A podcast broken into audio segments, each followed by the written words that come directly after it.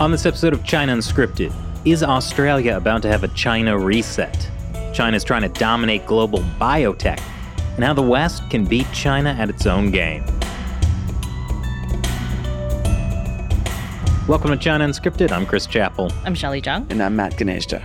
And joining us today is former Australia China Council scholar Andrew Phelan. Andrew, it's great to have you on the podcast. It's great to be with you guys. I've been a fan, as you know, for a long time, and I feel like I'm hanging with some old friends here. Hanging, how Australian colloquial. Very nice. It, it's, Don't you say that? Uh, no, hanging is something. we, we, don't say that in America, right? I'm gaslighting him. Okay. Just like old friends. Just like old friends. Right. yeah, absolutely. Yeah. So, I mean, there's been a lot of uh, really, really big uh, China news lately, but uh, you know we're not going to talk about any of that because the real story is Andrew, Amber Heard and Johnny no, Depp's Matt, trial. No, is Chris, like no, no, no. I mean this this right, guys. This is what we want to talk about. Well, the, the China news is always getting crowded out by you know Meghan Markle or Johnny Depp or whatever it is. You know the news news to jure. Yeah. Well, so, which which is why our politicians don't actually do very much on China because they're too busy following like the Johnny Depp trial. Uh, well, hey, right. speaking of politicians, there were elections in Australia recently, and there's there's been some big changes. Uh, why, why, don't you tell us what happened? Like, how is this going to affect Australia's China policy? Okay, so just for an audience outside of Australia, uh, Team Blue is the Liberals, uh, who are the equivalent of the Republicans in the US, and Team Red are the Labor Party, the equivalent of the Democrats. So the uh, the colours exactly. are swapped over. Just remember, it's Australia; it's upside down. so now, just to confuse everyone, right? right yeah. from the get go. So uh, the Labor Party, who have not been in power federally for nine years, won the election and secured a majority, 76 seats. Uh, the election was a disaster for the government, which is a coalition of two parties the Liberal Party and the National Party, the LNP coalition. Um, and some seats were picked up by a group of so called independents whose nickname has become the Teals because of their teal colour um, who have been financed by Simon Holmes Court, who's the son of Australia's first billionaire. who's a re- resources uh, billionaire, the late Rupert Holmes Court. And so the question was, were they genuine independents or were they, did they have some kind of um, group, some, you know, maybe informal or affiliation? And they've been very controversial because the government lost some what were considered safe blue ribbon liberal seats. Um, so that's been a watershed in terms of uh, this particular election. And so one of the, the, the differences between with uh, Australian politics and the U.S. is that in Australia, like any parliamentary system, the the new prime minister is the head of the majority party. So they immediately uh, switched prime ministers, uh, who's now the head of the Labor Party. No, well, he was he, he was already the leader of the Labor Party. So we don't have primaries like you do in the US, where you know the candidates fight it out, and then you get you know whoever emerges the winner leads his party into the election. Doesn't work like that here. So, for example, the Liberal National Coalition, who just lost the election, have already chosen their leader, the leader of the opposition, who, unless anything, unless there's a coup, um, he will lead the LNP into the next election. So, but it's right. so it's not Scott Morrison anymore, right? But, but that's what I mean, like, no. like because because you guys don't have a president who's elected separately your equivalent of a president is the prime minister, but yeah. like he or she is just whoever is the person who's the head of the majority party. Correct. Yeah. yeah. And yes, you're right, Shelley. Scott Morrison, uh, you know, did the captain thing and uh, resigned uh, as leader of the opposition immediately as the results were coming in, and they come in very quickly. Um, so he'll he's, he won his local seat, so he'll stay in Parliament as a backbencher you know, for the time being. I think he he you know accepted responsibility for the defeat. Um, and I think we lost some really good people that lost their seats. My local member here, Tim Wilson, and uh, just full disclosure, I, I, probably voted Labor most of my life, um, but I'm a member of the Liberal Party, I should point out, and um, have been quite involved in meeting some government ministers and senators and so forth over the last few years, including actually uh, in, including on, on the topic of China. But I've also been involved in um, reaching out to the other side of the aisle as well. And I've met, you know, when I came back to Australia in 2015, 16, Michael Danby, who was a federal member uh, for a large seat here in Melbourne, who's been very active in terms of, you know, the Uyghur cause, the Tibetan cause. In fact, I sat next to Michael uh, a couple of weeks ago when I was invited by the Victorian Council of Uyghurs to the to their um, end of Ramadan celebrations. Um, so it, was an issue on both sides of the aisle. You know, the, China, the concern about uh, China has been um, a, a, bipartisan issue largely, but there have been some differences. And there was a lot of questions being asked during the election campaign about how the Labor Party, if they won, would handle the relationship with China. Mm-hmm. And what do you think about uh, how they're handling the relationship with China? Yeah. Um, so just before the election, there was a series of articles written about uh, Richard Marles, who is now the Deputy Prime Minister and also the um, Defense Secretary or the Minister in charge of Defense. And he bobbed up in a bunch of articles because he'd been meeting with uh, the Chinese embassy unofficially, kind of, um, you know, as they say in China, man, you know, to go go by the back back door, as it were, in a kind of Kissingerian sort of style, um, you know, with a view to keeping the lines of communication open and so forth. But you know, he did a trip to China a couple of years ago that was funded by a somewhat controversial think tank in Canberra called China Matters. And China Matters, um, uh, what my friend Rowan Callick, who did two tours of China with the Australian as a journalist, he's a he's a great writer and knows China well. He's he's what uh, Rowan refers to as the engaginistas, you know, uh, in you know in that they always make the case you must continue to engage with China. Anyway, Marles came back from that trip a couple of years ago, went on TV the next morning, and seemed to regurgitate uh, CCT, CCP talking points, you know, as if they'd planted a subcutaneous chip inside of him. I couldn't believe it. I was floored by what he was saying. You know, there was the usual stuff like, um, well, you know, the CCP deserves credit for uh, lifting hundreds of millions of people out of poverty, that type of thing. But it went further than that. He um, he made a speech uh, in while on his trip, and he forwarded that speech to the Chinese embassy in Canberra to you know to, to see if it was okay before he gave it. Um, so he copped a lot of criticism for that. And one of the things I did, I sat down with, I had a cup of coffee with um, Senator James Paterson, uh, emerging really, really smart guy.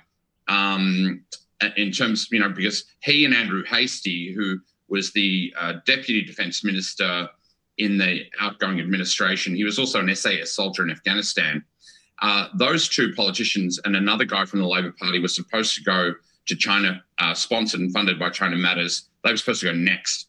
So I had a cup of coffee with James, and he wanted to know kind of do's and don'ts and what my thoughts were. And so, like, do, not go to China was the don't. well, you know, he he he was he he and Hastie were of the position. Um, we're not going to go if everything's orchestrated, preordained, scripted. And one of the things I said to him was, if you've got veto power over the itinerary and all that sort of stuff and the freedom to say what you want and, and all that, go, you know. Um, but, uh, you know, I said the way Marles has, has uh, gone about it is not what I would, it's the opposite of what I would do, you know, just kind of falling into line and, and taking the tour as it was orchestrated by others. And it turned out that uh, Senator Paterson and um, Andrew Hastie were, were, both the following week were both denied visas so they ended up not going at all. So yeah. Well, you, you, you got to be like Michelle Bachelet, the UN human rights uh, person who who had her fully orchestrated tour of Xinjiang and discovered that you know what China did lift 100 million people out of poverty. oh, or, right. you know whatever. But, oh, hundreds. Yeah, yeah, yeah, yeah. I mean, we couldn't we couldn't half see that coming, could we? Yeah. I mean, uh, so the person, I just want to be clear, the person that you said uh, took this orchestrated tour of China and came back regurgitating like that propaganda. He's the current defense minister. He he was sworn in a few days ago as the new defense minister. Now I've never I've never met him. Um, um, Michael invited me to his retirement dinner, and I would have uh, sat right next to him, but I ended up not going because uh, my mum was ill. But um, I haven't met him. So the line I take on that stuff is to give people the benefit of the doubt, because we have politicians that um, have done sponsored China trips, maybe as recently as five years ago, that have kind of woken up to what's going on, you know, and they're saying For example, the leader of the opposition in the state of New South Wales, Chris Minns, who's from the Labor Party, said, you know, um, I've learned from that experience and I would, um, you know, behave differently today. I probably wouldn't have taken the tour. So I think people deserve credit for that. We can't expect the broader community to have the the same perspective and the same experience on China as as us China nerds have, you know.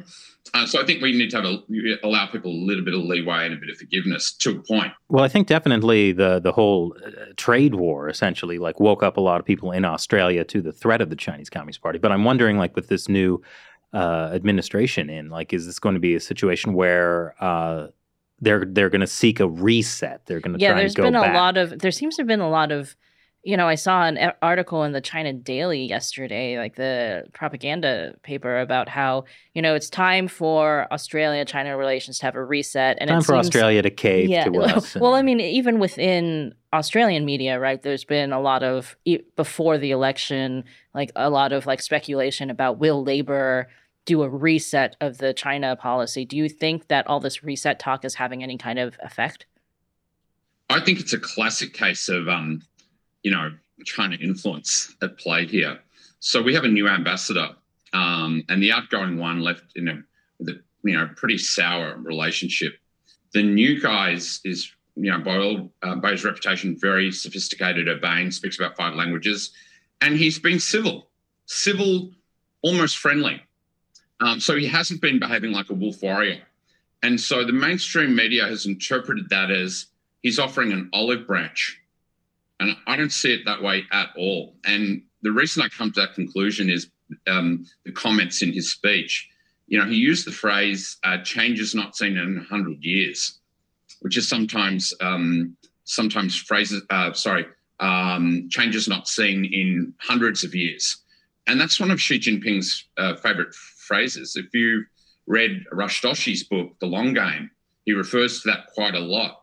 And what that phrase means essentially is, hey, you know what? It's the end of your time in the sun, Western world.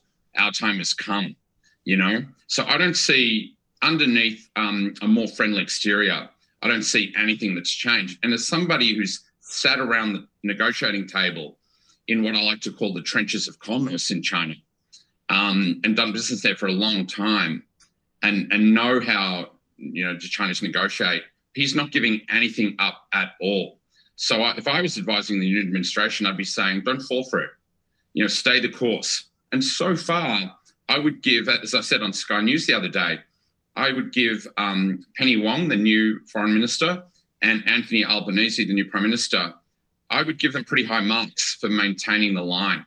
It's almost been uh, a seamless transition in terms of um, the stance that they're taking on China. Now, early days. They're only one week into into government. Uh, we'll see. They're going to be tested. And what's happening? You mentioned that letter, Shelley.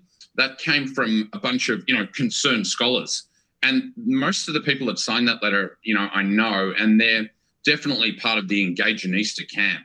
You know, you must uh, do business with China. You must deal with China. Blah blah blah. They don't mention China's grand strategy, what it's doing, how it's manifested in the region. And I think the Solomon Islands, and um, somebody sent me the draft agreement uh, that the day it came out.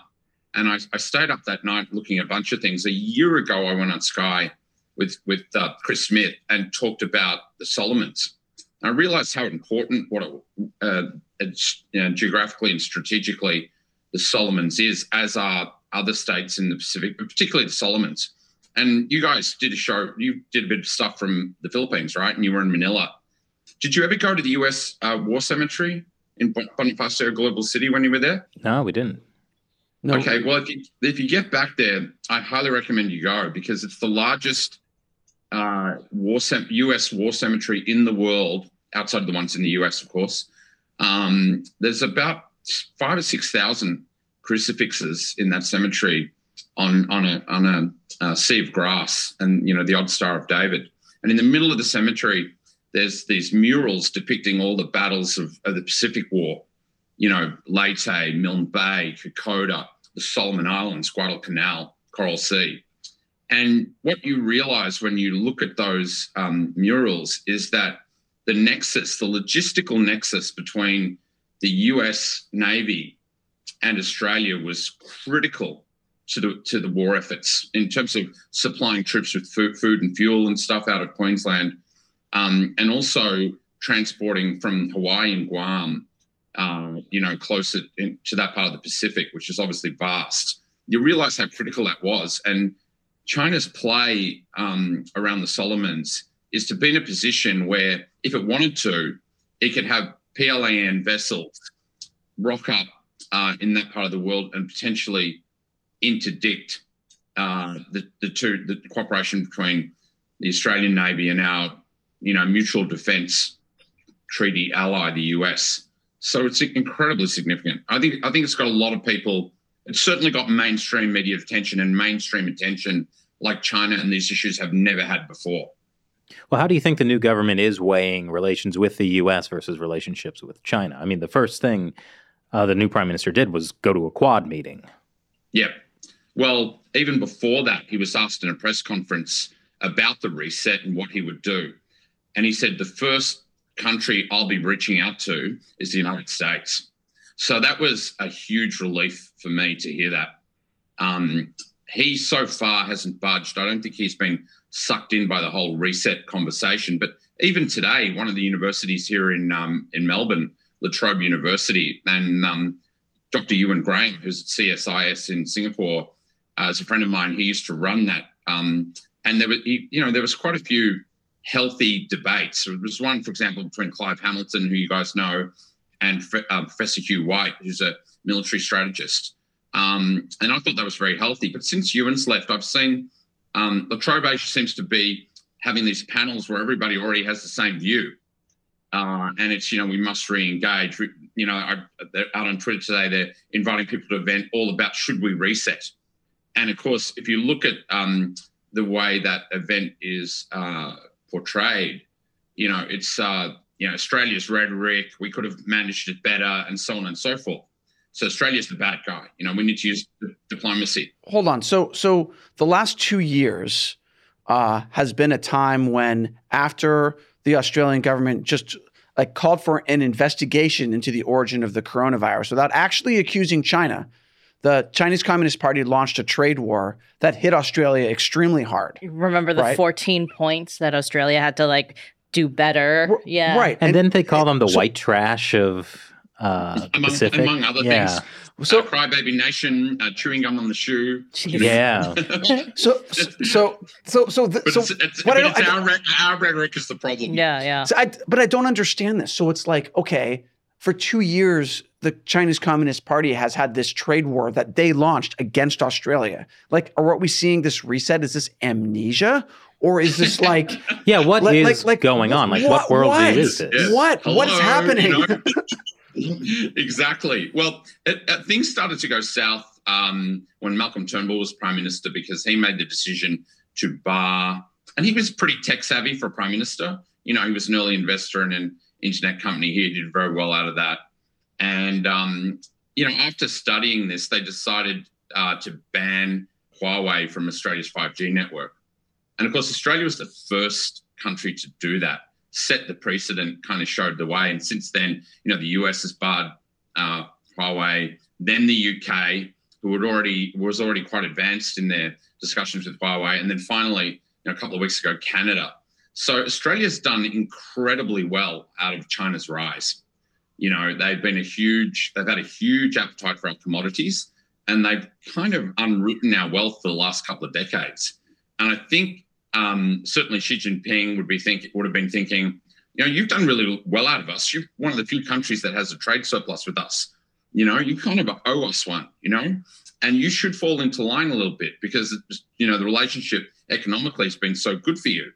You know, but um, we're a treaty ally with the US, and I think you know, as Mearsheimer might say, you uh, choose your security over your prosperity every time. And so I think the banning of, of Huawei was a huge, uh, um, uh, you know, uh, decision in terms of the impact it had on the relationship. And why is that? Because I think Huawei, and I, I you know, I had fr- friends that worked in um, one of my mates, um, uh, you know, um, one of my American friends uh, worked for Cisco um, in, in, in IP. You know, he used to travel up to China all the time from Singapore. Um, you know, they've been pilfering stuff from uh, Cisco, Motorola, you know, T-Mobile, um, Nortel, like crazy for a long period of time. But it was access to the 5G network that was the real issue. And when we said no, I think that had a huge impact because uh, Huawei is essentially what I like to call the digital cornerstone of Belt and Road. It's the eyes and ears in the communication network of Belt and Road. So when Australia said no, I think um, Xi Jinping was not happy, not happy, and um, I think he he's you know, and since we pushed back and stuck up for our sovereignty, I think he's uh, pretty annoyed. I mean, you, you hurt his feelings. He's a he's a sensitive guy. I mean, remember he gets upset when people compare him to a lovable cartoon character. Right, right, absolutely. And then on the pandemic, and you know, the perspective I bring here is, you know, um, when I was based in Singapore, I spent more than a decade in medical technology, medical devices. You know, I've been in operating rooms all over Asia, including in China. You know, I worked in the infection control space for a while for a Swedish company. And um, during that time, we'd just come out of SARS and MERS. You know, I was speaking to a lot of hospital infection control specialists, WHO people in Hong Kong and so forth. And they're, you know, world class people.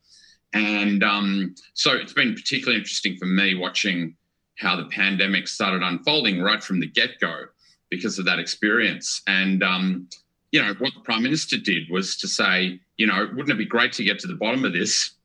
And so it doesn't happen again. And if you compare the way that China responded to SARS versus um, COVID, uh, it was actually more transparent, uh, you know, during SARS. Um, there was a period of time where there was more media freedom and more scrutiny was allowed than under the under the Xi uh, leadership. Well, the know. WHO was not in China's pocket at the yeah, time. Yeah, I mean, really actually, the hard. WHO kind of forced them to open up a hospital in Beijing where they had been hiding some SARS patients. Like yeah. they were trying to pretend there was no outbreak in Beijing, and then the WHO demanded to inspect this hospital, and so you know the there were at the time there were a lot of media reports like in the wall street journal about how the who's actions really probably saved a lot of lives by arresting the pandemic much sooner. And now you know totally, oopsie. whoops. Yeah.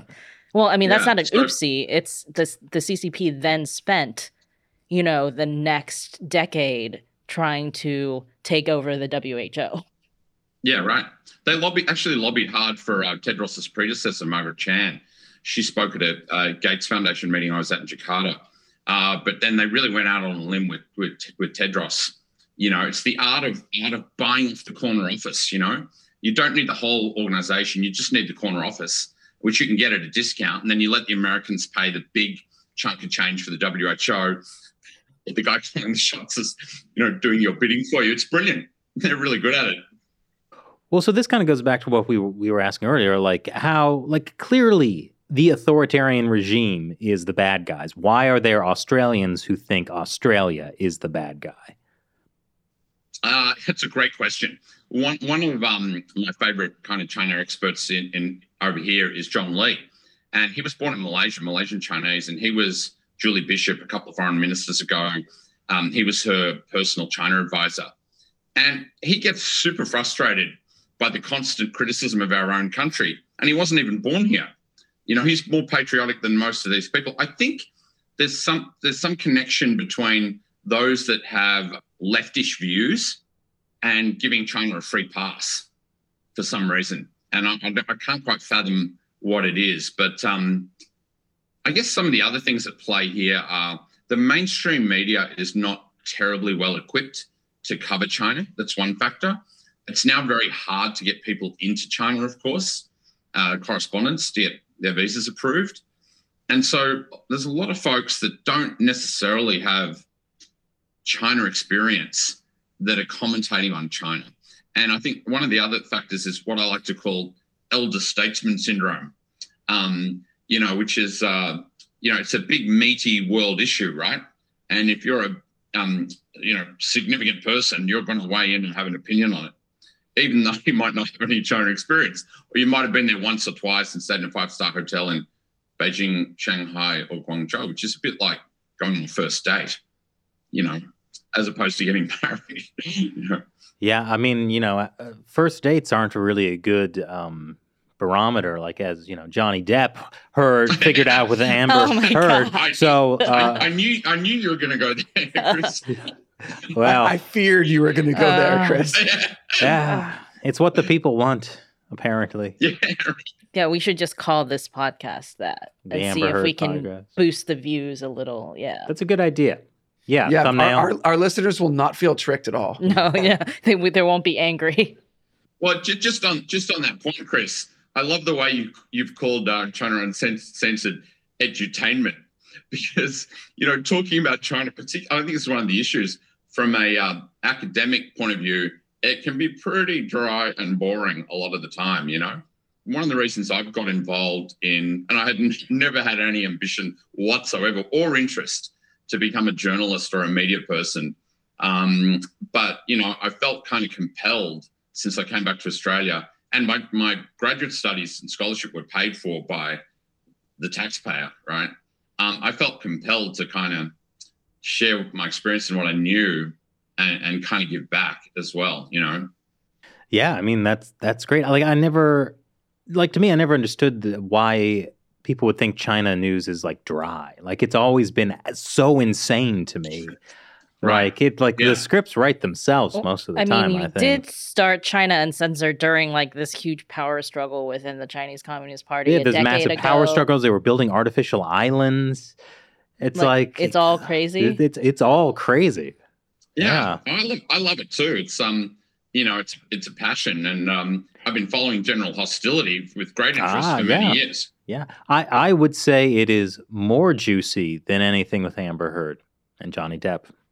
Right. Well, I used to live walking distance from the big red walls of Zhongnanhai, you know, Oh yeah, and yeah. wouldn't you love to be a fly on the wall in there? Sometimes the palace intrigue must be uh, uh, pretty saucy, to say the least.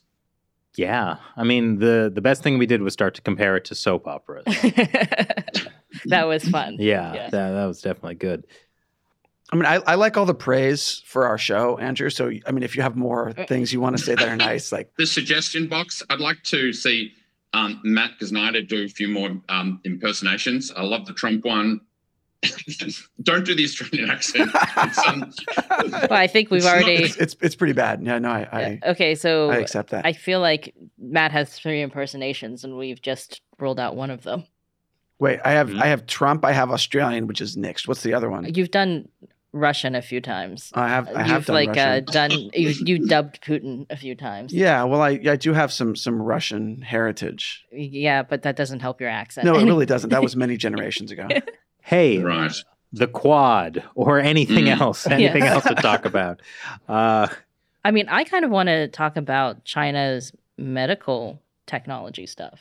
okay. Yeah. I mean, uh, Andrew, like you said, you spent a lot of years doing business in China, especially in that sector, you know, and there's a lot of, um, you know, it's pretty evident that the, the that over the last decade or so, like one of the long term things that China wants to do is to become a leader in biotech and medical uh, in the medical field in general. And, you know, we already see a lot of, for right now, it's things like, you know, masks or, you know, alcohol wipes, like kind of not expensive things being made in China, but we are becoming more dependent on them. How do you see this going? Are they going to be successful in becoming this biotech giant? They want to become the umbrella corporation or company. Resident Evil, Shelley? I've never played it. Sorry. So Shelley, that, that's um that's a great question, and it's a huge topic because healthcare is um super complex, right? It you know encompasses everything from aged care to you know infectious diseases and all sorts of things. Um, and it's a controversial subject in every country. Um, but it's interesting. Uh, Niall Ferguson um, from Stanford Hoover Institute, who I'm a huge uh, admirer of, he did a series called "History um, is is the West History" about the rise of China and the challenge of China to the Western world. And he he put it that um, the Western world has been able to maintain a gap on the rest for the last 500 years, basically since the Portuguese arrived in Macau, because of what he called were five or six killer apps. One of those killer apps was is Western medicine, you know, and how that's evolved over a long, long period of time. and how it's it's cultural. If you look at the rise of East Asia, the tiger economies beforehand, and they figured out how to industrialize and make an automobile a good, a good car in the space of probably about 25 years. But medicine and healthcare is um, it's a very complex ecosystem. For, so, for example, in China, where you don't have an independent judiciary, because of that, you don't have a medico-legal system, right? You can't take um, a private hospital or even a, state-owned hospital to court. You, you know, you're going to have a hard time taking a drug company to, to court and that sort of thing. Um, my last trip to China, uh, late 17, it was on behalf of um, a Texas company called Gcon Bio. And they make um, pods. They're, they're essentially biopharmaceutical factories that are made off site. And then they look like kind of big shipping containers, but they have the HEPA filters and all the air control and all that stuff. They can all be, also be used for um, patient isolation. Um, and um, Pfizer was an early investor in GCON. So Pfizer was able to make its COVID 19 vaccine in half the time because they ordered these pods and they wheeled them into a shell building. They didn't have to build a new factory. Um, but that meeting was about CRISPR, which is a, a cutting edge gene editing technology that's used against cancer. But whether it's CRISPR or clinical trials around vaccines, and China has a horrendous legacy issue around vaccines. Um, they they jump steps in in the clinical go to market. Well, there was the case where a couple years ago where a scientist created two CRISPR human twins. Oh, it was yeah. supposed to be immune to AIDS or something in China, but then he got essentially disavowed by the Chinese government, right? Yeah, he, because yeah. it was a scandal. He Jiankui. Yeah, he was he was he was arrested um, because of the scandal actually because that because that scandal created a loss, a great loss of face. But um, it's, you know, I've been to a lot of surgical conferences over the years. The guys from mainland China are generally on last, and most people don't hang around too often. Um, there's cancer patients in China that are paying good money to have online consultations with oncologists in the US because of the trust factor. Now, on the equipment side, Shelley, um, you know, when I first went to China in 88, people didn't have fridges and all these sorts of things. I remember visiting a Haier, Haier factory in Qingdao back in the day. And of course, they're the number one white goods manufacturer in the world now. But um, I've also been to the China Medical Equipment Fair, which is this, you know, in Shenzhen, which is this huge, huge scale thing. And um, China makes, um, there's a company called um, um, Mindray or Mindray out of Shenzhen. And they make, they make, you know, they're in a lot of hospitals around the world. They make good equipment um, you know, at that trade show, I saw Chinese companies making advanced technology products like MRI uh, that companies that weren't, exa- weren't around five years before that. And uh, there's a company based out of Shanghai that recently bid for a contract with the University of Sydney Medical Center, and that they're making PET CT. So that's a that's a pretty advanced technology. The problem is not with the ability to make good equipment. The problem is in the software, i.e., the people skills and the discipline around um, uh, good clinical studies before you take a product to market. And I'd, I'd, also add that if you're a foreign company and you're trying to commercialize medical technology in China, like for other uh, sectors in the economy, it's difficult, but it's particularly difficult. I mean, I'm, I'm involved with another uh, Texan company in the medical imaging space um, and it's taken them seven years to get FDA, and it's cost a lot of money. But you know, the process is challenging because the FDA, want, FDA wants to make sure that before this te- technology is deployed in vivo, i.e., out in the real world, um, you know, it works. It's safe and efficacious. And those guardrails, um, are, as I mentioned, are kind of avoided in, in China. Is this race to catch up or surpass the West, as it were. Um, but um, you know, this this is uh, it's it's been you know if you're trying to get a product into through the SFDA, which is the Chinese version of the FDA, they they use that as a way to get their hands on your on your IP on, on your blueprint. So it's a very very tough market, and there's corruption all over the, the uh, Chinese medical system. It's generally a you know pay up front, you jump the queue type of proposition and doctors there are paid poorly, so they're not they're not incentivized to do anything else in ter, you know in terms of their annual remuneration. I, I did a um, I hosted a couple of German surgeons um, on a trip to about three or four cities in China at one stage, and they were doing lectures and um, being involved in a couple of live surgeries and so on. I remember being in Changsha, I think it was, and um, I was in the th- I was in the operating room, uh, and people going in and out of the operating room. People using their mobiles and sort of the operating room. I've never seen I've never seen anything like it in a Western country. Um, but the the two German surgeons, good teaching hospital, university in Germany, and they but they were from the former East Germany, uh, and we we took them uh, to um, uh, Lushan, where which was kind of a summer retreat for Chairman Mao and they were they were just like, get us the hell out of here. This is the last place we want to be. But I remember being um, down in Guangzhou, and um, we were having dinner with with one surgeon, and he suggested to the two uh, German uh, professors, he said, you know, we'll use this company's device. This this patient had bilateral hernias, and he said, look, we'll use this company's device on one of them, and we'll use this other company's device on the other. And one of the one of the German surgeons shook his head. He said, "No, no, no, no, no." He said, "We, we don't experiment on on real patients, you know." So there was, um, you know, uh, uh, you know, China's got a long way to go before it's going to be able to um, compete and compare with medicine compared to you know US, UK, and, and other countries. It's got a long way to go now we know that like because of recent research that china is essentially using its doctors its surgeons as executioners harvesting organs of like still living people so this is this is going to be a real problem when the you know the doctors themselves are essentially just tools of the state. Well i think that's one of the reasons why they're trying to keep the organ harvesting stuff so like they're they're faking organ donation data. There's mm. been research that's shown that like that like the organ donation da- data follows the quadratic formula. Like it's like impossible like things. They're, they're, they're kind of even lazy about how they fake the data. That, but like the, I think that's one of the reasons that like the the the idea that these hospitals, the the you know military hospitals or whatever, are doing these uh, like essentially killing prisoners of conscience for their organs. Like they have to keep a lid on that because that's going to blow up their whole, you know, reputation with what they want to do in terms of like the medical industry and become a leader. Mm-hmm. And yeah. well, I guess the the point Andrew you're making is that really what uh, what makes a country kind of become a superpower isn't just its industrial capabilities, but also its medicine. Hundred percent, and it's generally one of the last areas of these newly industrialized economies to take off. So, for example, in South Korea, um, 20 years ago, the healthcare industry was pretty undeveloped.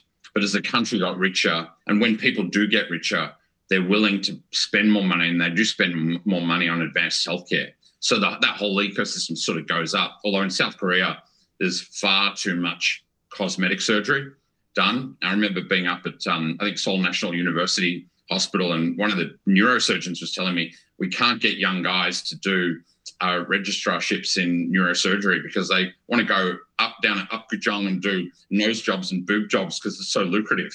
everyone wants everyone wants to have that K-pop look, and and um, a lot of people from uh, China were going over to South Korea and having that surgery done as well. And in fact, um, I was in Chengdu meeting with a bunch of uh, local aesthetic plastic surgeons one time. Uh, not not a trip I wanted to make. I, I used to look after a range of products that was called SAM, SAM, which stood for subcutaneous augmentation material. And it was designed for facial-maxillary surgeons in the event of gunshot wounds, you know, dog attacks, car accidents, where the face was injured and surgeons need to do reconstructive surgery. But it, but these guys were using it off-label uh, and not for its intended purpose. They were using it for aesthetic surgery, and uh, they were they were quite unscrupulous actually. So I I recommended to my company at the time to shut that business down. And even though it was quite lucrative financially, they went ahead with that and we exited that market in Asia to stop the off label use, which was, again, quite unethical, you know. Um, so, but I think also back to general hostility for a second. I think one of one of the reasons that Xi Jinping is is um, sweating at the moment is because he's put himself into a corner in terms of COVID 19 management. And it's come at a great cost uh, to his, um, his position and his power. And it, it's funny, it's the old medical economies, as it were, the UK, the US, that came up with effect, efficacious vaccines in unprecedented time. you know, because of their their real uh, strength in this space. And China's not been able to uh, get have as efficacious vaccines. They've not released phase three cl- clinical trial data and so on. And so, what were the tools in their arsenal? Well, they had to go to lockdowns, and so, but that's obviously not sustainable. Even Tedros has been saying that. You know, he's he's uh, tried to put a bit of space between himself and the Chinese uh, regime for obvious reasons. But um, you know, I remember at the start of the pandemic, you know, Italy was uh, the only G7 country to sign onto Belt and Road, and Xi was saying to the Italians at the time, "Hey, we should include healthcare in Belt and Road." You know, um, I think Xi fancies China as a healthcare player, and it's no disrespect to Chinese people; they're fantastic Chinese doctors all around the world. Um, and they've been able to move very quickly in, in good medical technology, as I mentioned. But um, for all of those constraints, um, in terms of the Chinese system, they come home to roost in the healthcare space in, in very powerful ways. And that's why China's not ready to compete like for like against, you know, um, the countries that have been doing it well for a long time. You know, it's been interesting watching the lockdowns that have been happening lately because there it's not just the lockdown, but it's also kind of like permanent um, quarantine hospitals being built, right? Permanent testing stations being built, and like constant mass testing of people. And the question people have had about this is like, why are they doing so much testing? Like, why aren't they putting, you know, effort into vaccinating people?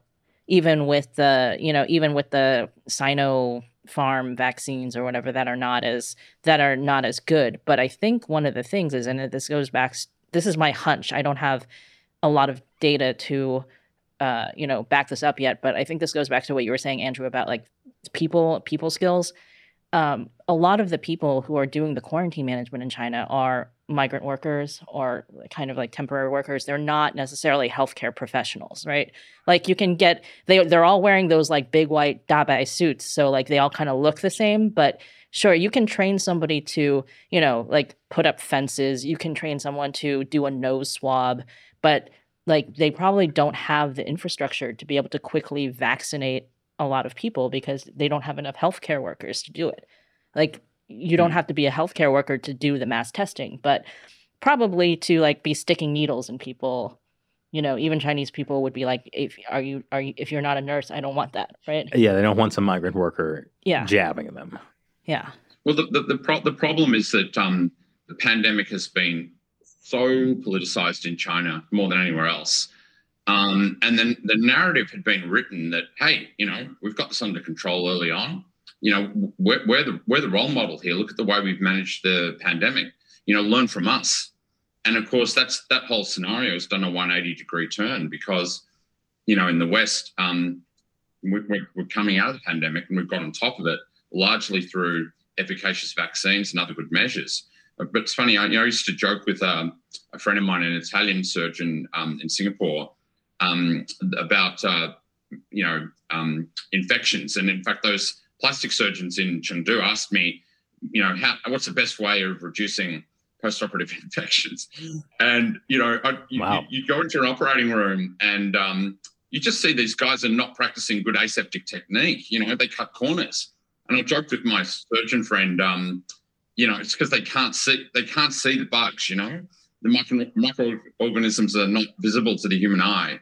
So there's a tendency to cut corners. Um, some countries better than others in handling um, post-operative infections and nosocomial infections, which are hospital-acquired infections, than others. And it revolves around good discipline, essentially, um, and good aseptic technique. But um, if you look at what's been going on with COVID management, I mean, it's just frightening. It, they're doing the opposite of what would be good aseptic t- technique. And it's crazy when you think about it. There are some excellent world class infection control specialists in Hong Kong. And of course, they've been completely muzzled because it's been a top down, you must get this um, COVID outbreak under control, which, of course, with Omicron, which was more transmissible than its uh, predecessor variants, that's an impossible thing to do. So, yeah, it's been a mismanagement on a, on a biblical scale by by Xi Jinping and his uh, and it all it, it all goes back to him. He's the guy that you know he's the chief executive. He's the guy that makes these decisions and tops down and give these orders. So I think he'd be under enormous pressure at the moment. Well, it may be a biblical scale, but good thing for China is that they've already had practice rewriting the Bible. Yeah.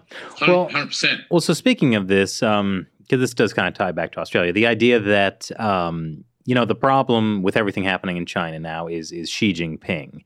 Uh, you know that's something that was really pushed forward by the longer telegram, which many people suspect was Kevin Rudd, right? Yeah. Uh, who and what was his position? He, was he uh, used to he's be former former prime prime minister, minister. of Well, Australia. Prime Yeah. yeah. So, I mean, if that is it's true, and so you you have this kind of um, thread going about that, you know, the problem isn't the CCP; it's it's Xi Jinping. How much is that really playing out in Australia with, you know, the likes of Kevin Rudd pushing that? Yeah, Kev, Kev the Rev, I call him. He's um he's a character. I remember going to a lecture he gave when he was shadow opposition. Uh, he was the opposition uh, foreign affairs spokesperson, and I was really impressed with him. I thought um, he came across quite differently as he did in the media at the time. And he's a very bright guy, and he, he's he's um, a good boffin in terms of uh, China analysis. But um, do you guys, do you guys know what he's up to these days? He's head of the his- Asia Society. Yeah, He Right? actually Exactly right. he actually introduced uh, the Antony Blinken China policy speech. Right, right. Mhm. Yeah. So he's been in that role for a couple of years now, and he's paid about a million US a year. wow. And the Asia Society, the, yeah, the Asia Society is an interesting one because, um, you know, some of the money for the Asia Society comes from people like Ronnie Chan, um, you know, the, Hmm. the Hong Kong property tycoon who I've met, uh, had dinner with him in Nanjing. Now, yeah, he's an interesting guy. He has a he's a, he's a US citizen, but he also has huge uh, business in China. Um, so, and it's also um, Tung Chee-hwa is also you know a major sponsor or backer of the Asia Society. Big United Front guy. Well, he was, you know, he was the, the first um, chief executive of Hong Kong after the handover. So I think Ronnie Chan, um, I think Ronnie Chan loves America, but I think he's also uh, very proud of China's rise. I mean, Kevin Rudd, I've seen him interview Wang Yi, and he was he was respectful to the point of being deferential. You know, treating him with uh, with kid gloves, as it were. Um, really being the diplomat. And when you contrast Rudd's behaviour uh, in Australia, he has been relentless in his attack on uh, the previous administration. Absolutely relentless to the borderline. You know, you of worry about his mental health. And when he was prime minister, he was quite a controversial guy. He had a few complete meltdown, like dummy spit meltdowns. You know, uh, when he was on uh, the Australian version of Air Force One over over a sandwich that was provided or something, something like that. And he famously came out of the uh, Paris climate negotiations and and there's a famous quote that I can't repeat on air, but he, he essentially said that the Chinese delegation had a, a bunch of some so and so's that had done some, something to us. You know, I'll leave you to fill in the blanks, but you get the idea. Um, so you know, he had a reputation for alienating people. Um, he hates News Corporation. He's always raving on about News Corporation, even though when he was trying to get elected, he was only too willing to work with News Corporation. Um, so yeah, Kevin, yeah, he's he's a, a bit of an odd cat. Let's put it that way. Uh, but I, you know, he's also been, uh, you know, um, going to China with the, the Hank Paulsons of this world. You know, those those kind of guys that want to stay engaged. Um, but he won't be getting. I don't think he'll be getting any invitations anytime soon after his uh, comments on Xi Jinping. But Chris, I think you're right. I mean, Xi Jinping is one guy along the CCP journey, and I don't think uh, that journey is going to, that trajectory is going to change regardless of who's in power.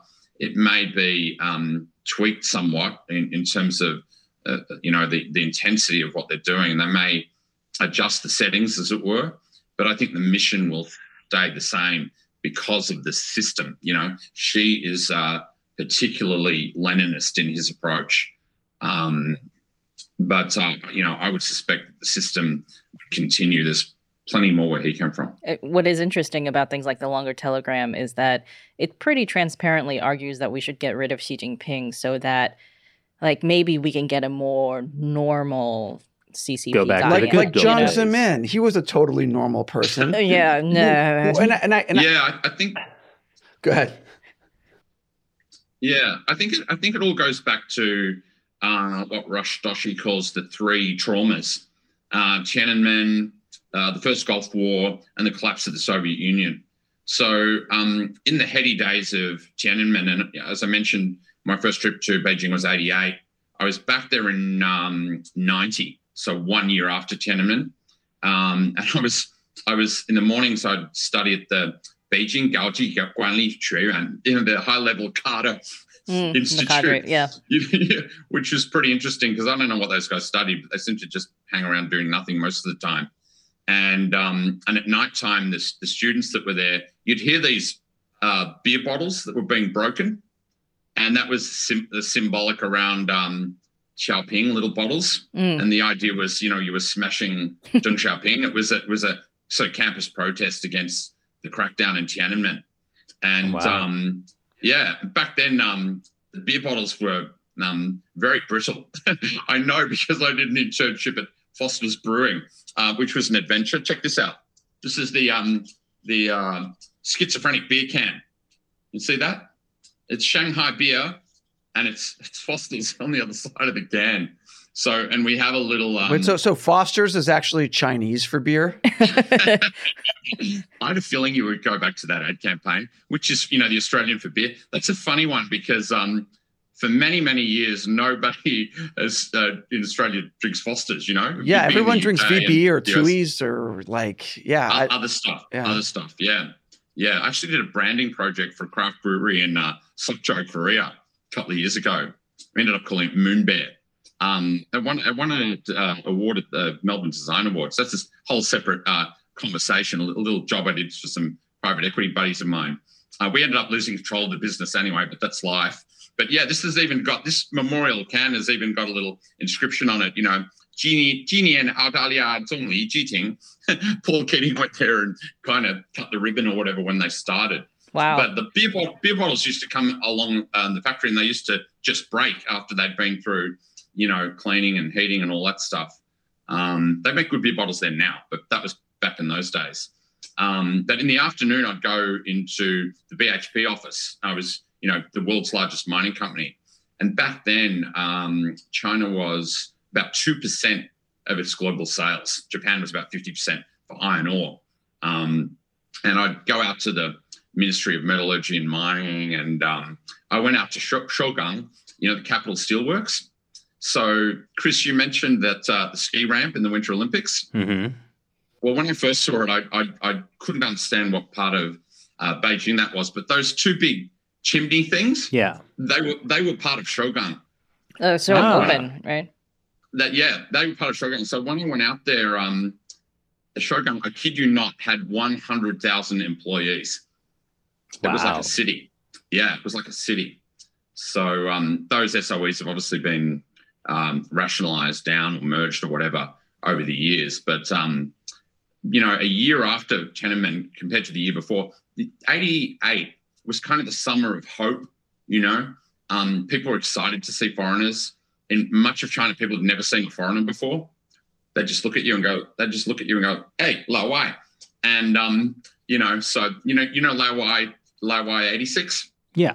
yeah. Yeah, friend of your friend of the show. Mhm. Um, I'm kind of I'm kind of Lawai 66, you know, so I'm kind of give, giving away my age there, but um, you know, uh, it's just amazing to look back on those heady days and um, and how much it's transferred. In fact, I've known a ton of journalists over the years. Some have been my good friends, and um, on that first trip, I stayed with um, um, a family friend who was a China correspondent, Robert Thomson, and he's since gone on to become the CEO of News Corp. You know, um, he was down here in Oz quite recently and caught up for dinner. But um, yeah, it was very heady days. A year after Tiananmen, you could still see some tank tracks around, and and the BHP company, the company Peugeot, ended up with about six bullet holes in it, and they got it repaired, but they kept one of the bullet holes there just as kind of souvenir Oh, you know. But um, I remember being advised: do not get it, be in a taxi with a local, uh, particularly after dark.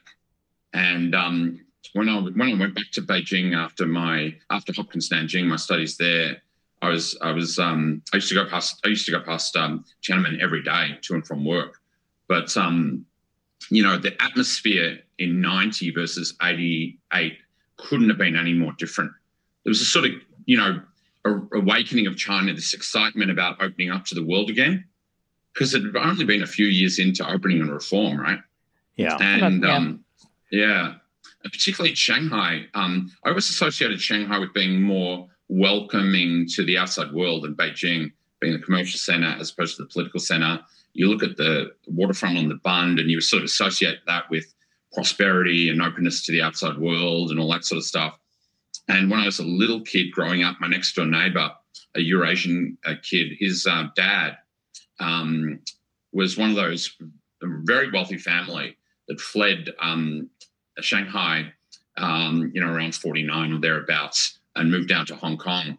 They had a monopoly on paper in Shanghai, and um, they were so wealthy that my friend um, he has photos of his grandparents with um, uh, William Holden and Cary Grant.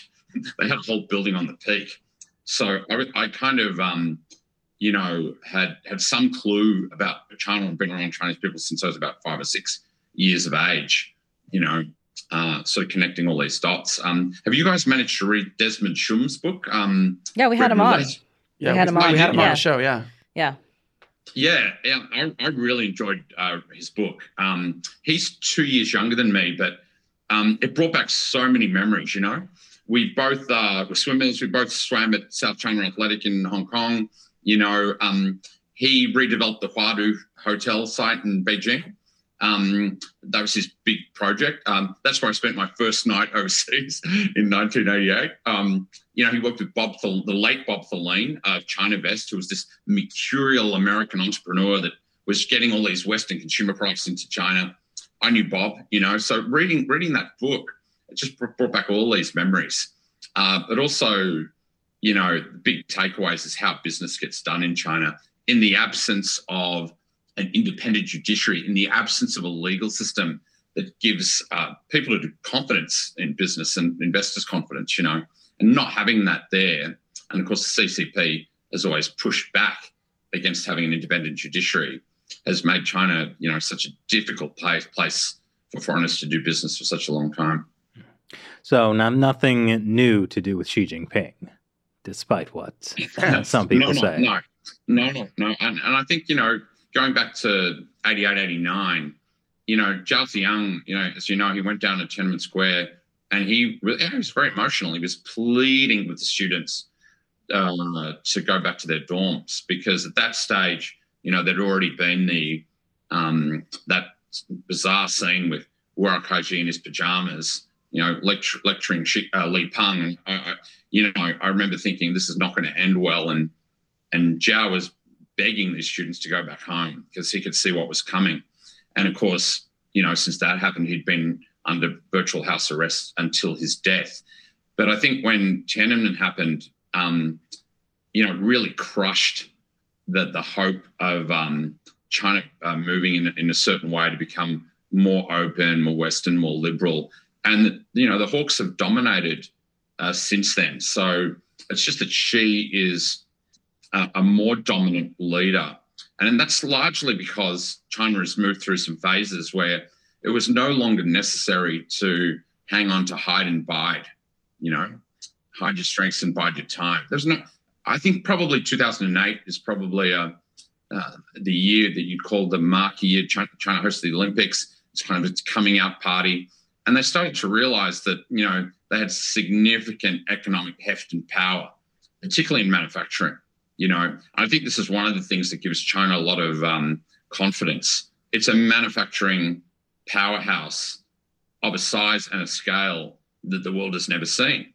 You know, I remember one of the reasons I got involved with selling Chinese in the in the beginning was, you know, when I was a little kid, everything, all the plastic toys and stuff were made in Hong Kong, and in the in the uh, 80s they were made in the tiger economies, and China was just starting to open up. So I thought all that manufacturing is just going to, you know, the, val- the the cheaper stuff is all going to go into China, you know, which of course it did. but you know, there's a, a documentary, a great documentary on YouTube called "The War of the Factories," and it's about World War II and how Germany, you know, which was banned under the Treaty of Versailles from having an air force when built one anyway, and how they built up their their war inventory across, you know, tanks, planes, and guns and all that sort of stuff. And when World War II broke out, the US they didn't really have any tanks. You know, they weren't prepared for war. But what happened was the industrial leaders in the US, and there's a similarity here with what happened in the pandemic. My old employer, GE Healthcare, started making respirators with Ford, you know, and so they were very nimble in, in being able to do that. But at the beginning of World War II, um, the federal government in the US at the time didn't have a great relationship with industry, but it basically gave Detroit carte blanche to go and make the weapons of war. And due to the engineering talent in the US, it wasn't long before the US war inventories overtook those of Germany. And they were making better equipment and much more of it at a scale uh, that was unprecedented. And I just wonder if if the, the the scenario that we all fear so much that there's an outbreak of conflict, a hot kinetic war between the US and China, how the ability of mass manufacture um, would, would would impact um, that conflict. You know, and you know, would people in the US be willing to work seven days a week and give up all those other things that they that that generation did so well? And is China's manufacturing scale and competitiveness would that be a, a huge factor in, in a conflict uh, that, that makes it very difficult for the West to challenge? I think a lot of this actually depends on people's beliefs in the United States. Like the pandemic should have been the opportunity for the US to just really rethink manufacturing and start onshoring stuff. And what we saw over the last two years is like some companies moved out of China, but most of them ended up going to other Asian countries or Southeast Asia to do manufacturing. Like, you know, it, it, just, there wasn't that much of pulling out of China and doing manufacturing in the US. And I think there was still the, the attitude hadn't really changed. Mm-hmm. Um, I, I think, you know, and, and this is my, my hypothesis that during World War II, there was this attitude that like, okay, we're America, like this is our job to, to do this, to defend our, you know, to provide weapons for our allies, eventually for ourselves. And it was just this very like like we can do it. Uh, but we we didn't have that attitude over the last two years in America. It was kind of like, oh, this pandemic sucks. Like, you know, you don't I, think we have the kind of patriotism. Well, it's no, it's not patriotism. It's like we were we were distracted by issues like, oh, like we hate Trump, uh, or like, you know, oh, the vaccine, whatever, or just like oh the you know people were confused about where covid came from because there was so much propaganda and just like all this all this confusion right and there wasn't like you know and also like we, we happen to have the most controversial president in a long time in office so that did not help things right he was wasn't like a tr- trump was not a uniting leader right no, and so no. so in, in a in a if during the beginning of COVID you had a rare type of US president who's like really people on all sides are like, you know what, like this is this is my man or this is my my president. You know, like but we didn't we didn't have that. We didn't have a sense of unity. We didn't have a sense of like what can America do to overcome. And so things were scattered. We were paying attention to to dumb things and and just like there just wasn't there wasn't that energy for it. I mean, I think also on a practical level, like we saw what happened with manufacturing, you know, N95 masks or surgical masks in the US, right? Where, you know, a lot of these com- there was one company left in the entire country that made surgical masks in the US. Yeah, but even even like in, a year into the pandemic, like California bought like what three billion dollars worth of masks from China or something. It wasn't like, just, just, California. so like the, the the Biden's administration's spent lots of money buying masks from China because the they US were cheap. The, they were the, cheap. The home COVID tests we're buying like a third of those are from China. I mean, it's, like it's it's just it's so dumb. Even 3M and you know Minnesota Mining and Manufacturing, American company, you know, uh, even its uh, China operation was forbidden from exporting um, PPE back to the US. So they were essentially held hostage by the Chinese government, which is, you know, if you invest in your manufacturer in China, you know you're operating in that environment it's important to understand that You know, uh, a friend of mine ran um, the nutrition, uh, infant nutrition business for Mead Johnson, uh, another US company uh, in China, and took it from about 100 million to well over a billion in sales. But they got fined. Um, they had to pay a $30 million fine uh, because they were uh, pricing the product too high. They did pretty well out of the fact that some of their local competitors were putting melamine in baby formula. You know, so it was a trusted US operation. And so they probably were able to get away with charging a higher price. Now in the West, that would be considered, um, you know, normal practice. You know, to improve your pro- increase your profitability. Um, you know, as opposed to what that guy did with the um, AIDS drug. You know, that Martin, whatever his name was, the most hated man in America. that was completely unethical. But um, you know, this is what happens. You get held hostage. And I think Rosemary Gibson has done a fantastic job in in her book China RX. She talks about how the pharmaceutical industry has become so reliant on pre- precursors uh, from China that it's put them in a, a, situation where you do have a major national healthcare issue and you, you, you can't get supply. And that becomes a national security issue. So, you know, the Chinese doctrine is um, unrestricted warfare. It's, it's, it's warfare using all sorts of means, you know, lawfare, uh, information, propaganda, health, uh, and, uh, and, standards, you know, the way it's been influencing um, the UN to, to, shift standards and so on.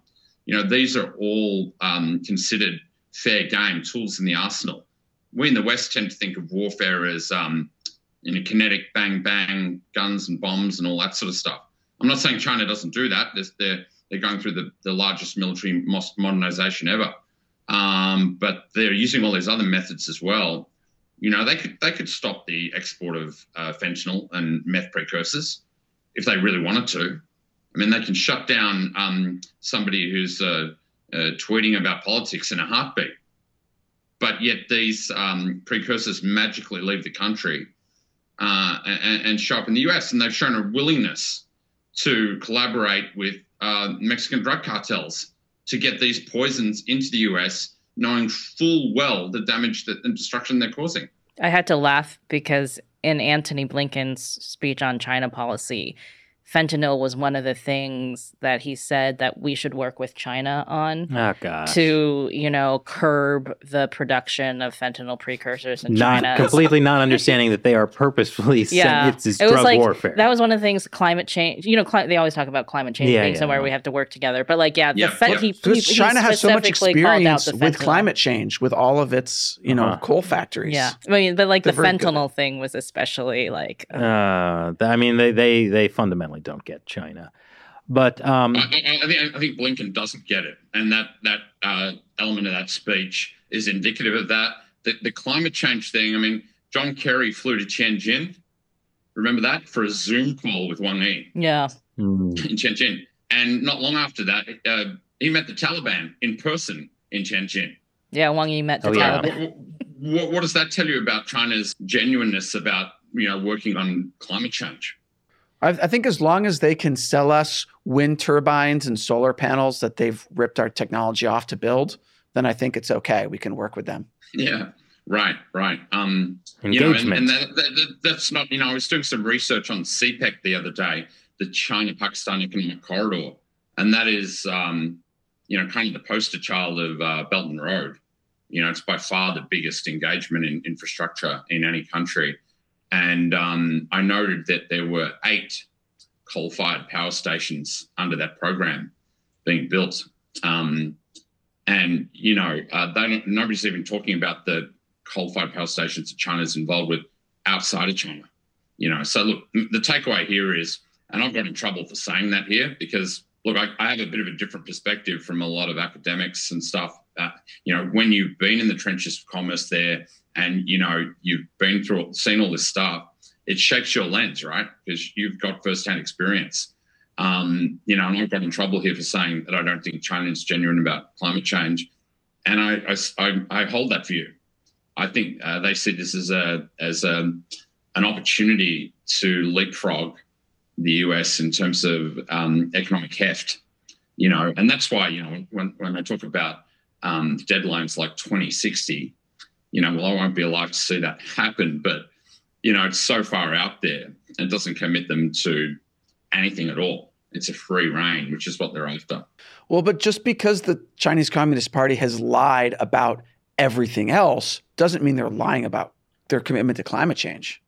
So you, you, you're a big-hearted guy, Matt. You think yeah. we should give them give them one more chance? no, I, at least at least one more chance. You know, right? Yeah. I hear. No, it, maybe maybe it's, it's, really our fault for polluting so much. Yeah. You know? I mean, look, we we had we had a se- centuries to pollute, so now we shouldn't hold a developing country like China to the same standards. Like we have to give them the opportunity to pollute for you know a couple centuries. Uh, otherwise, right. it's it's unfair. So we should we should restrict ourselves and and just and and I and I think this is good because it also gives us uh, our um, American-based multinational corporations an opportunity to manufacture stuff uh, for cheap in China and not have to worry about all those externalities, you know, like pollution. Right. Um, right. So I, I think it's a great opportunity. Yeah, I mean, um, I mean, the U.S. It, it certainly needs to have a uh, a manufacturing heartland reasonably intact if it's going to maintain its um, its power and its ability to power project around the world. You can't you can't offshore everything. And um, you're right, Shelley. A lot of this stuff's moved to Vietnam.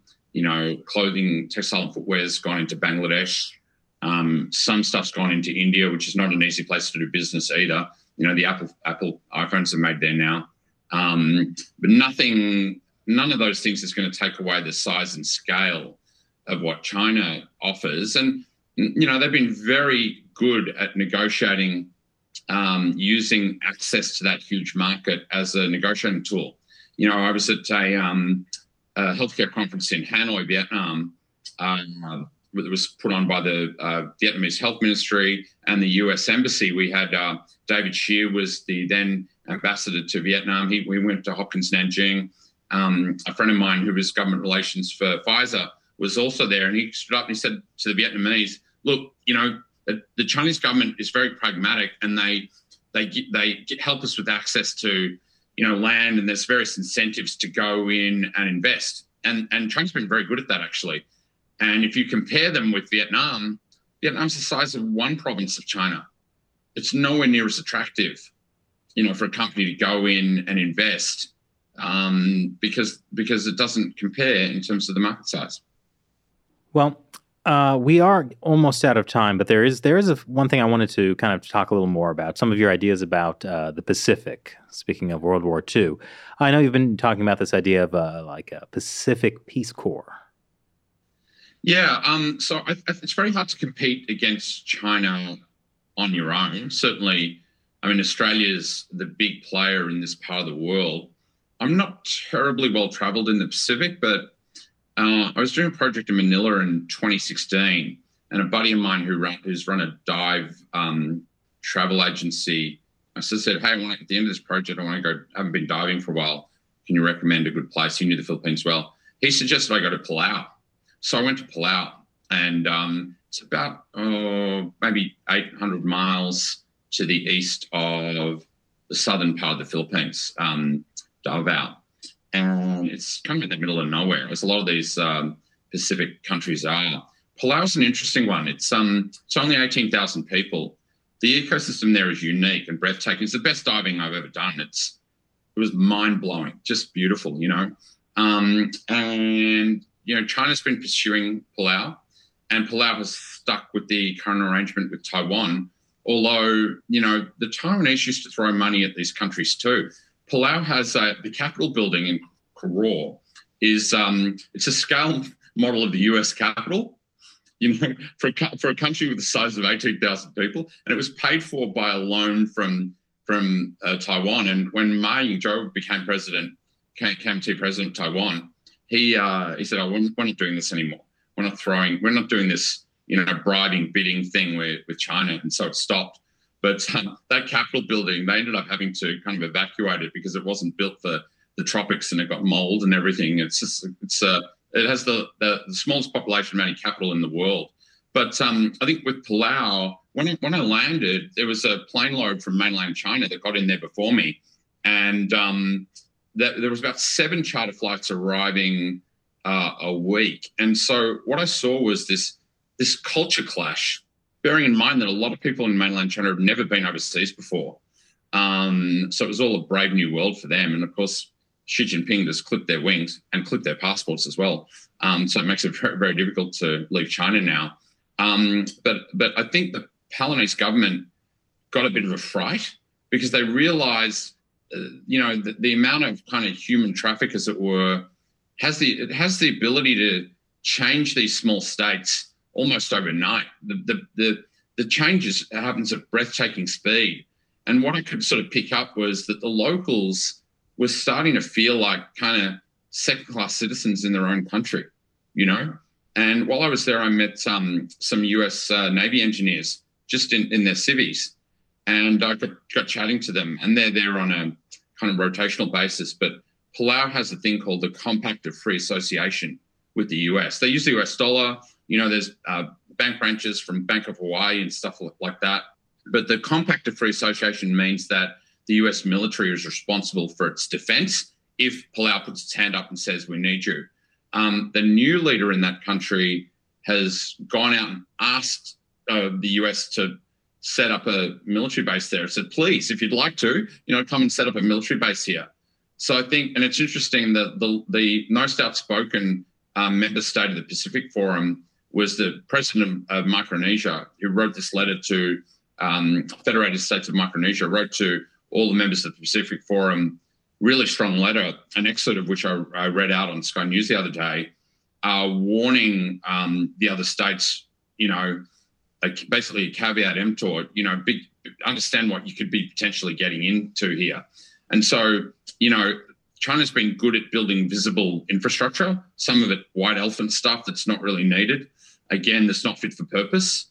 Um, and Australia's been involved in the region for a long time on the softer skills and things like healthcare and disaster management and stuff.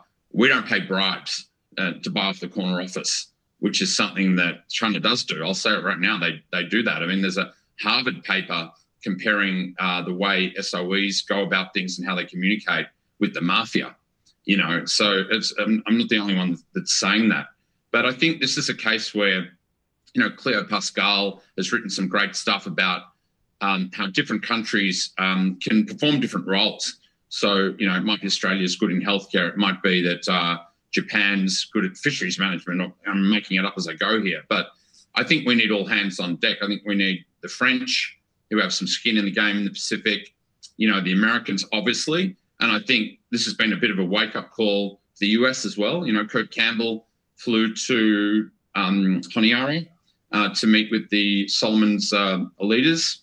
Um, you know, uh, Caroline Kennedy has been confirmed as the new US ambassador to Australia. And of course, her father was rescued in Guadalcanal. And, you know, I mentioned that uh, cemetery in, in um, the Philippines. We shouldn't forget the sacrifice. You know, you stand in that cemetery, you see all these white crosses, and you think this was a young guy, uh, you know, 20 something, that died so far from home, you know, uh, fighting to liberate these territories. We shouldn't forget that. You know, we should remember that. Um, you know, these countries are sovereign, uh, sovereign countries and we need to respect that. But that sovereignty has a kind of red tinge to it, you know, and it's it's the blood of all the people that sacrificed, that gave their lives to make sure these countries are free. And I would be re- reminding uh, the leader of the Solomon, Solomons, if I was there, of that history, and we shouldn't forget it. Um, so it's good to see that um, you know people's memories are being jogged uh, by some of this stuff. We don't want to go through that that that uh, experience again. Mm. So the Peace Corps idea is that like all these countries would, you know, what come together, send people there to help the Pacific nations, or yeah, yeah I, I think you could do something, and you could call it the Pacific Peace Corps if you like, mm-hmm. and um, it might be something like a, you know, the Tom Cruise bomber jacket with the flags on it, um, but it would be the flags of participating countries, like-minded countries uh, that are in these uh, uh, countries doing good and making a contribution I mean, there's a fair criticism of um, of, of, you know um, countries in the re- the major economies in the region. Uh, know, I mentioned the US, Australia as well. We all could have done better, and we all um, and need to, to lift our game and show up. We need uh, shoes on the ground, perhaps rather than boots on the ground. Hmm. And um, we need to do better. I mean, Papua New Guinea um, is the, the biggest country in the region. They hosted APEC a couple of years ago.